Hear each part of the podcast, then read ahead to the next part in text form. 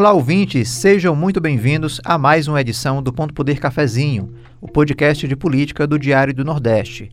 Dessa vez, estamos levando ao ar uma edição extra, porque não dava para esperar até a próxima sexta-feira, que é o dia da veiculação dos novos episódios, para comentar o resultado das eleições.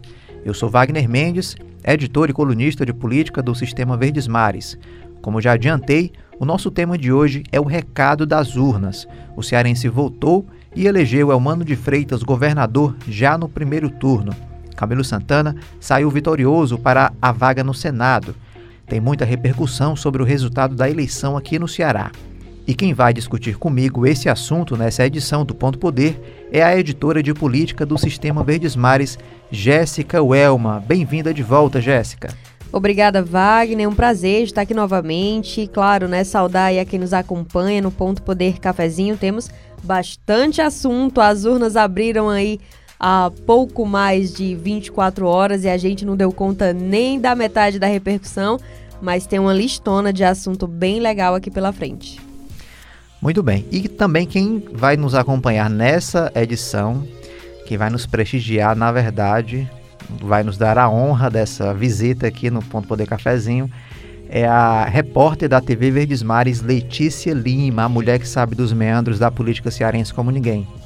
Olá! O prestígio é meu, a honra é minha, matando a saudade aqui da equipe de política, do Ponto Poder Cafezinho, do Wagner, da Jéssica e vocês que estão ouvindo a gente. Muito bom estar aqui.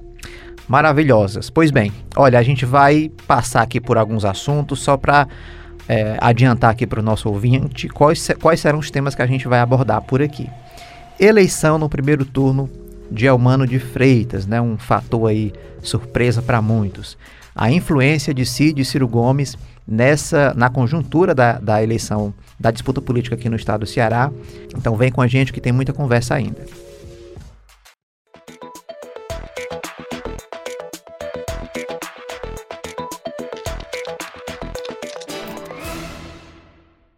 Jéssica Welma, vamos conversar com você Elmano de Freitas foi eleito neste domingo governador no primeiro turno. As pesquisas, é bem verdade, que já estavam indicando um crescimento dele fora da margem de erro é, nos últimos levantamentos. É, vencia nas simulações também de segundo turno os principais adversários, Roberto Cláudio e Capitão Wagner. Mas a bem da verdade é que eram poucas vozes ali na campanha do petista que acreditavam em uma vitória no primeiro turno. Né? Acabou sendo ali uma surpresa para muita gente. O próprio Elmano, é, na entrevista coletiva após a vitória, ele falou que era impensado ali uma vitória já no primeiro turno. É, o que é que a gente pode é, tirar desse resultado, é, Jéssica? É, e aí, é, incrementando também um ponto, uma vitória do, do, da liderança de Camilo Santana, né? Pois é, Camilo Santana é um fator interessante aí, se a gente for colocar uma lupa sobre essa vitória do Elmano. Se pegou até ele mesmo de surpresa, quem dirá a nós que acompanhávamos aí essas eleições. E assim, claro, há os fatores do próprio candidato, né, agora governador eleito, a trajetória política, o seu esforço pessoal para vencer a disputa, porque é claro que é o, o candidato que está ali participando de debates, que está ali no tete a tete com a população, tem o desempenho pessoal, mas eu vou agora tentar observar o entorno dessa campanha do Elmano que podem nos ajudar a entender esse resultado no primeiro turno, numa campanha muito disputada. Sabe, num cenário assim raro aqui para nossa disputa, eram três nomes muito fortes. Tinha Capitão Wagner despontando no começo das pesquisas em primeiro lugar, um candidato que já estava nas ruas há meses aí colocando sua pré-candidatura. Roberto Cláudio, oito anos de gestão à frente da capital, saiu muito bem avaliado, começou a trabalhar sua pré-campanha também com bastante antecedência. Então não era um cenário que, de fato, por mais positivos que fossem é, dentro da própria campanha, acredito que é, Elmano e Jade poderiam prever assim um resultado já no primeiro turno. Mas vamos lá. O primeiro fator que destaco, e é esse que você já citou, Wagner, que é justamente essa força política de Camilo Santana. Ele, sem dúvida, é o principal fiador aí, desde o racha do PDT, com o impasse entre Roberto Cláudio e Isolda Sela, para quem seria indicado quando houve a decisão por Roberto Cláudio e a aliança rachou, foi Camilo quem tomou as rédeas aí dessas articulações, que procurou um nome interno no PT, que foi a São Paulo conversar com Lula para ter a bênção aí sobre essa candidatura. Então, Camilo Santana aí eleito senador também com recorde de votos, né? É claro que é uma figura importante desse cenário todo. E assim, já juntando um pouco com o Camilo, tem essa questão da nacionalização da campanha, que já citei isso, né, da benção do Lula desde o anúncio da candidatura do Elmano. E Elmano soube muito bem se aproveitar disso desde o começo, desde o primeiro movimento em torno de Elmano, que foi nessa lógica de colar a imagem tanto do Camilo como colar a imagem do Lula. Lula veio aqui para o Ceará para oficializar essa candidatura. Eles puxaram aí o slogan, né, no, dessa tríade toda, que era do Ceará três vezes mais forte, e isso foi para o interior com muita força, foi para a grande Fortaleza também, e claro, no estado onde Lula teve já outras vitórias quando disputou as eleições, saiu das urnas aqui no Ceará com um percentual de votos bem maior do que seu adversário no segundo turno, Jair Bolsonaro, e não só de padrinhos políticos também é, se fez essa campanha do Elmano que foi vitoriosa, né? Tem o fator Isolda Sela, que a gente também não pode deixar de lado, ela que passou boa parte da campanha, claro, sem nenhum movimento direto, mas Elmano adotou o discurso de ser o candidato da continuidade, do governismo, não se furtou em nenhum momento a fazer referências à gestão da Isolda, a do Camilo, a do Cid Gomes, ainda que Cid fosse do PDT.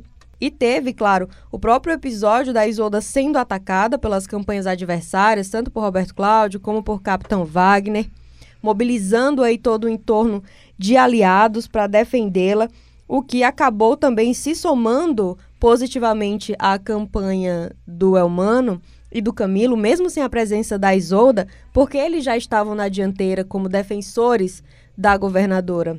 E assim, é, nesse centro, se você, a gente pensar na Isolda, pensar no governo do Estado, na liderança do Camilo, nesse papel do Lula, a gente vai para uma coisa que é fundamental para o sucesso de, de qualquer campanha eleitoral, que é a rede de apoio que se estenda, né, já que a gente está falando aqui de governo do Estado, que se estenda pelos 184 municípios. E a Humano também conseguiu isso com esse apoio do Camilo, a força de articulação dele a, o próprio apoio da Isolda, que apareceu mais diretamente na última semana, mas é, o Elmano conseguiu mobilizar ali prefeitos, gente que deixou o PDT, deixaram seus partidos para poder estar nessa campanha.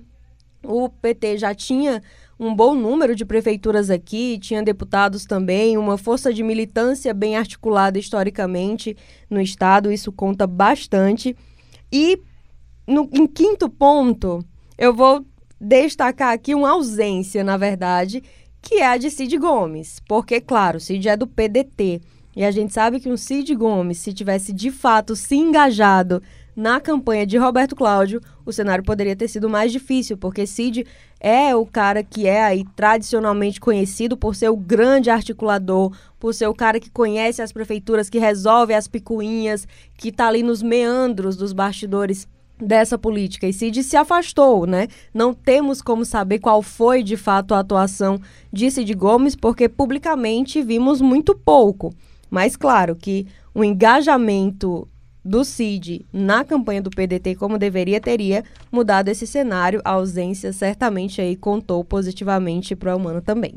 Falando aí, a Jéssica já encerrou falando em Cid Gomes, né? A gente, a gente já pode entrar aí no assunto da família Ferreira Gomes aqui no estado do Ceará. A gente sabe que é uma família né, que tem várias lideranças, tem o prefeito de Sobral hoje, o Ivo Gomes, tem o senador Cid Gomes, que foi governador por dois mandatos, tem o, o ex-ministro Ciro Gomes, né, que já foi é uma liderança nacional.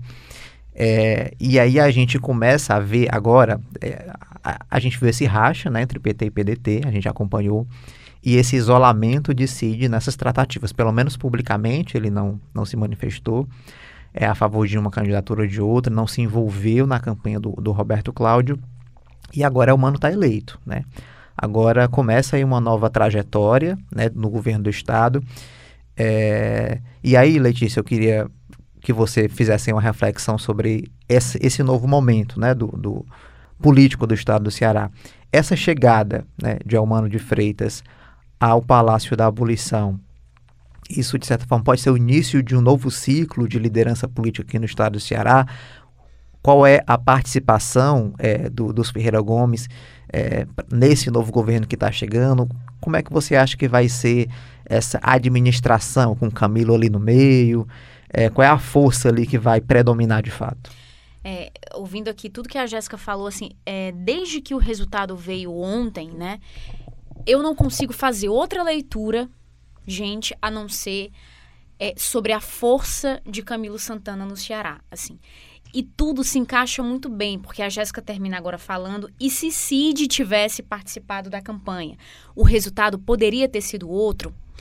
Eu arrisco dizer que Camilo Santana fez tão bem quanto Cid fez com ele em 2014, né? Quando o Cid puxou ele ali do secretariado, assim, jogou no colo dele, veio do nada, com aqueles três outros pré-candidatos, e aí foi lá e puxou um nome, uma figura também desconhecida, como o Eumano, menos ainda que o Eumano, né? Enfim, estava no secretariado, mas um pouco ali também desconhecida como Eumano, foi lá, tornou, fez ele governador com apoio, o arco de aliança dele, que vem acompanhando ele desde Sobral. E agora Camilo Santana fez o que Cid fez com ele. Assim, é muito interessante ver esse movimento de, é, de liderança política no Ceará, né? E aí, assim, você vê a votação do Eumano, né? 179 municípios cearenses. Isso aí é fruto, é reflexo de uma articulação política que o Camilo vem fazendo desde que foi eleito governador em 2014, né? Eu ouvi uma, umas fontes falarem do meio assessores de, de, deputados, né, da base governista, falando que pela primeira vez um senador elege um governador. Geralmente é o contrário, né? E outro me falou, Letícia, repare, Camilo fez hoje o que Cid fez com ele né? Não é à toa que essa aliança entre Cid e Camilo, ela é sólida, é intacta, mesmo entre as desavenças do grupo, dos irmãos dos Ferreira Gomes, mas eles dois, Camilo o tempo todo nas entrevistas aqui fala, reitera, né? Agora vai ser colega de Cid lá no Senado, enfim. Então, é, eu acho que agora Camilo Santana se consolida de vez e acho sim, Wagner, que Camilo é, inaugura uma nova era, um novo ciclo de liderança, né, de força política. É, essas prefeituras aí foram chave, ponto-chave para essa eleição do Eumano, né? É, e agora eu acho que, que o Eumano ele vai dar a cara dele, mas vai ter um, uma continuidade desse governo. Ele fala, inclusive, que deve aproveitar quadros aí da atual gestão do governo Camilo Santana, mas acho que ele também vai dar a cara dele, né? Assim, pelo que a gente sabe e acompanha do Eumano na Assembleia Legislativa, esses dois mandatos dele, o Eumano sempre foi muito assertivo, sempre impôs muito uma personalidade, assim, dentro da bancada do PT, ele se destoava, né? Assim, é, tinha uma personalidade diferente. Eu acho, acredito que vai ser, ele vai imprimir, tentar imprimir mesmo um pouco disso ao longo do governo, né?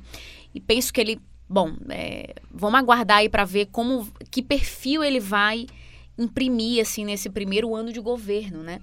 Ele é de uma ala do PT, o Eumano de Freitas, que ali é mais é, ligado mesmo ali à, à ala ideológica do partido, né? Como é que vai ser isso, né? O governador Camilo Santana também vai manter essa influência. Então, assim, vai ser interessante a gente observar esses primeiros passos e a formação do, do governo Eumano de Freitas. E voltando aos Ferreira Gomes, eu acho que é isso, é um novo ciclo agora. Vamos entender como é que vai ser a participação de Cid Gomes no, no novo governo Eumano de Freitas. Eu entendo que Ciro Gomes, por questões nacionais, né? Eu não sei se ele ele vai se envolver de alguma forma que a gente viu que nos últimos anos ele ficou afastado das discussões locais. Então, acredito que isso não vai mudar muito. E acho que Cid tem uma grande missão aí, que é, é continuar sendo é, a figura que vai reatar a amizade, a aliança, que vai assim reconstruir essa aliança entre PT e PDT junto com Camilo Santana. Eu acho que tem tudo aí para continuar, não sei, assim, para voltar essa aliança. Então, eu imagino que é isso, Wagner. Eu acho que é um, um novo ciclo, uma nova, nova era liderada por Camilo. E é interessante a gente pensar nisso da nova era, como que você estrutura um grupo político de muito tempo, porque Cid teve um grande desafio em fazer o seu sucessor, uh, naquele período, em 2014, quando estava deixando o governo, muito bem avaliado também, fortalecido. E claro, num grupo longo, vai chegar um momento em que você vai ter que começar a lidar com mais de uma liderança forte. Esse deveria ser o objetivo, né? Se, se você está ali trabalhando a sucessão qualificada, pensando num projeto maior, como eles sempre falam, ia chegar esse momento. E é agora que a gente vai ver como o CID, que é aí o nome né, de referência há mais tempo, vai lidar também com esse momento de ter que dividir essa liderança. Então a gente está mesmo vendo essa construção, um, um, momento que é bem singular na história da nossa política desde a redemocratização. A transição mesmo, né? Assim, de, de poder aqui no Ceará, talvez, né? Não sei. Embora a gente esteja tudo dentro do mesmo grupo, mas agora são protagonismos diferentes, né? Porque o Camilo tem um estilo diferente, né? Então, assim, é, vai ser bem interessante a gente ver como é que a, é, a, as forças vão se comportar daqui para frente sob essas novas lideranças é, né, como, né, dentro do grupo. Como os protagonismos vão conviver. É, né? sim. Agora, Jéssica, é, a gente está falando aqui de Ferreira Gomes, né? É, se você fizer a fotografia, né, do, do enfim, do, das interferências né, do, dos Ferreira Gomes mais práticas, a gente vê algumas notícias não tão positivas assim. Né? O Ciro ficou em terceiro lugar no estado do Ceará, ficou em terceiro lugar em Sobral, o que não era esperado, né, pelo menos é, é, na cobertura política ali, é, Cid e Ivo estavam fazendo campanha para o irmão no, no, município, então é, é, uma, é uma derrota dolorida para a família. O deputado da família ali, o Leonidas Cristino, que é, é, é, meio que um braço político ali do Cid, né? Já foi prefeito, foi, foi ministro ali da Dilma, é, não foi reeleito. Então, a irmã Lia Gomes foi eleita ali, mas com, com a votação ali um pouco tímida para as pretensões é, da família. Então, é, as notícias não foram positivas, né? O que, o que esperar? É a gente pode dizer que está sendo colocado em xeque a força dos Ferreira Gomes ou a gente está sendo muito pessimista? Eu acho que ainda é cedo para a gente dizer se está sendo colocado em xeque, porque a gente vai ter que observar alguns movimentos. E vale resgatar, por exemplo, que o próprio Ciro, na, nas últimos, nos últimos dias já de campanha, na reta final, é uma entrevista, ele chegou a dizer, foi perguntado aí pelas relações aqui no Ceará, não quis falar sobre os irmãos, mas chegou a dizer que tinha percebido que haviam divergências muito profundas, que ele não imaginava serem tão profundas. O próprio Ciro disse isso, que era algo que no entorno político aqui a gente já observava. A postura dos irmãos estava muito diferente nas decisões esse ano. Cid sumido, Ivo assumindo posição diferente da do Ciro, fazendo ataques, críticas ao próprio irmão candidato a presidente. Então nós já estávamos vendo essas divergências e o próprio Ciro reforçou como eles são distintos. Então acho que é o momento que a gente vai ter que rever esse comportamento enquanto família e a gente vai ver que talvez não seja tão homogêneo.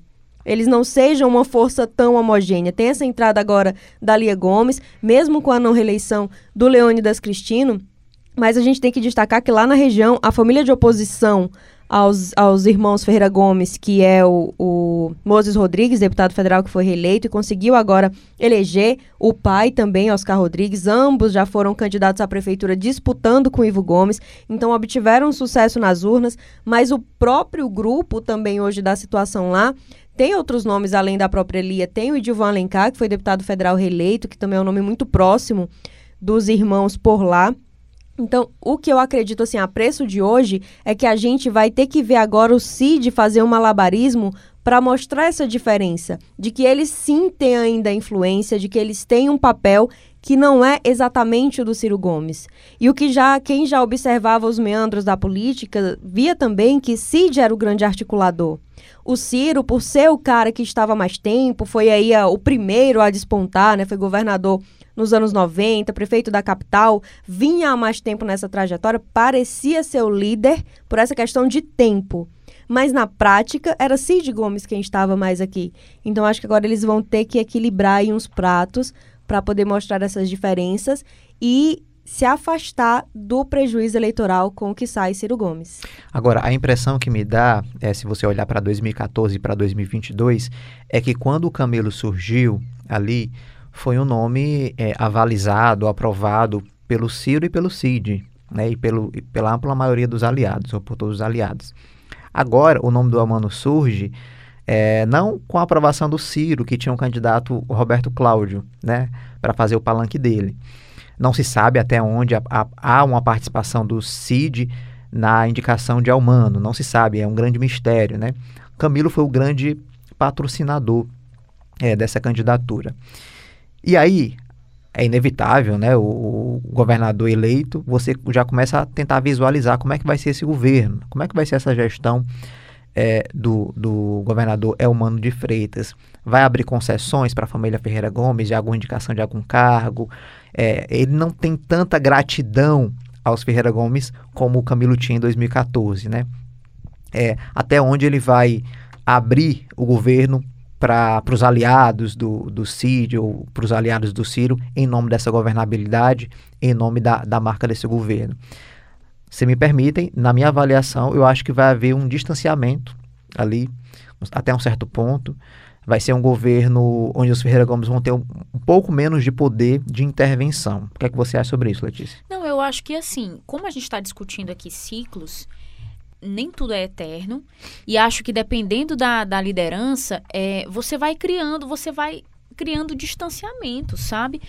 Do CID, da eleição de CID para a reeleição do Camilo Santana, a gente vai vendo o nível de influência dos Ferreira Gomes a cada mandato, a cada gestão. Agora é uma outra pessoa, assim, é, é é mais um petista, só que não é da ala, assim, debaixo do braço dos Ferreira Gomes. É de uma ala do PT, inclusive, como eu falei, que, que é mais ideológica, né? Assim, o Eumano sempre foi ligado a essa causa popular, né? Enfim.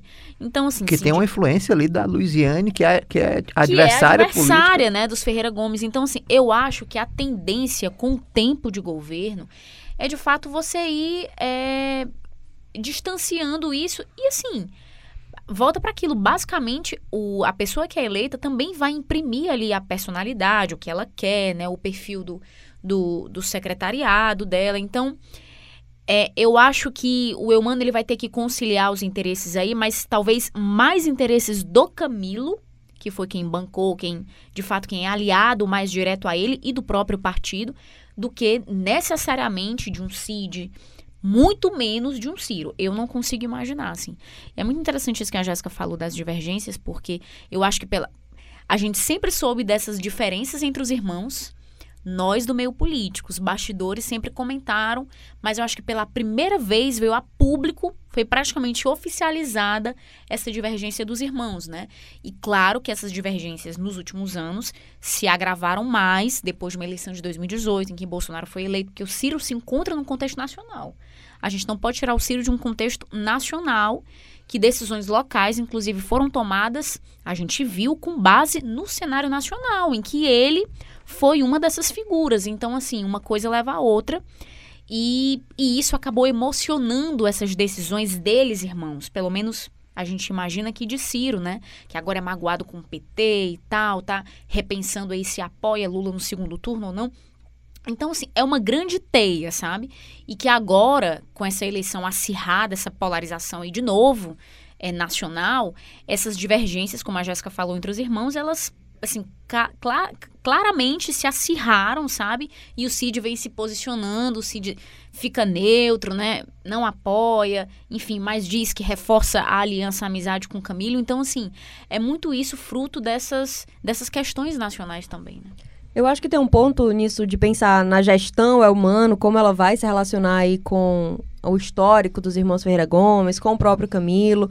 A gente está muito na linha pensando na parte mais personalística do próprio novo governador e como que ele vai impor sua marca, pensando nas relações de interesses políticos de aliados, mas tem um ponto que eles defendem muito enquanto grupo político, que é a profissionalização da gestão quando você para para pensar isso da gestão pública, uma gestão longa, ela não necessariamente ela vai ser uma coisa ruim porque ela é longa. Se ela for longa no sentido de se aperfeiçoar, de tornar aquilo ali mais técnico, de profissionalizar mesmo a sua atuação, ela traz pontos positivos que é você reduzir essa demanda pela pela parte mais personalística, pela coisa do indivíduo que está à frente. Então, eu tenho essa expectativa, assim, boto fé nessa possibilidade de que a gente tenha uma formação de governo que vai ter um olhar mais técnico. Então, hoje já se tem muitas políticas de, de governo ligadas à educação, ligadas à gestão das finanças, à infraestrutura, que elas vêm de muito tempo. Quando isso vem de muito tempo, você acaba tendo que selecionar figuras que vão conseguir manter aquilo, que já estão fazendo esse trabalho. Então, não, não acredito que vai dar para a gente esperar tanto isso, ah, vai manter muito Ferreira Gomes ou vai manter muito Camilo, porque tem um nível dessa manutenção ou de mudança que é da estratégia mais técnica mesmo da gestão pública, sabe? Acho que talvez nesse novo momento com o Elmano, principalmente considerando o início de governo, a gente vai ver muito esse movimento no sentido mais técnico. Que é o setor que não se negocia, né? Que é, a gente fala, pelo menos a, a, educação é um desses exemplos, né? Que, que tem que ser técnica mesmo, que... Fazenda, já... né? A área econômica. Ele uhum. mesmo citou, Humano, né? O nome da Pacobaíba, né? O nome do Maia Júnior também, que atua nessa área aí de, de planejamento e gestão. Isso Maia é... Júnior, que foi um nome, inclusive, bem questionado quando foi escolhido pelo Camilo, porque era um tucano aí de muito tempo, não estava alinhado ao PT. Mas é sobre esse aspecto técnico. E você só começa a entender isso como áreas que você não mexe, não são negociáveis no termos de aliança, de aliança política, com o tempo, entendendo essa parte profissionalizada da gestão.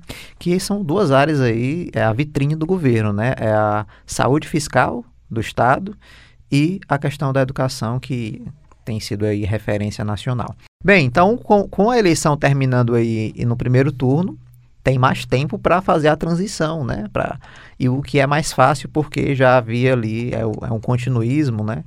Do, do governo. O Elmano, segundo ele, já participou do governo, não como secretário, mas como deputado ali, é, integrando os projetos, organizando os projetos. O Amano que tem um perfil muito técnico também, né? Ele, ele, ele é muito estudioso, ele entende muito das coisas rapidamente. A gente viu isso durante mais de sete anos como deputado na Assembleia Legislativa. Isso deve ser a, a marca que ele deve implementar como governador.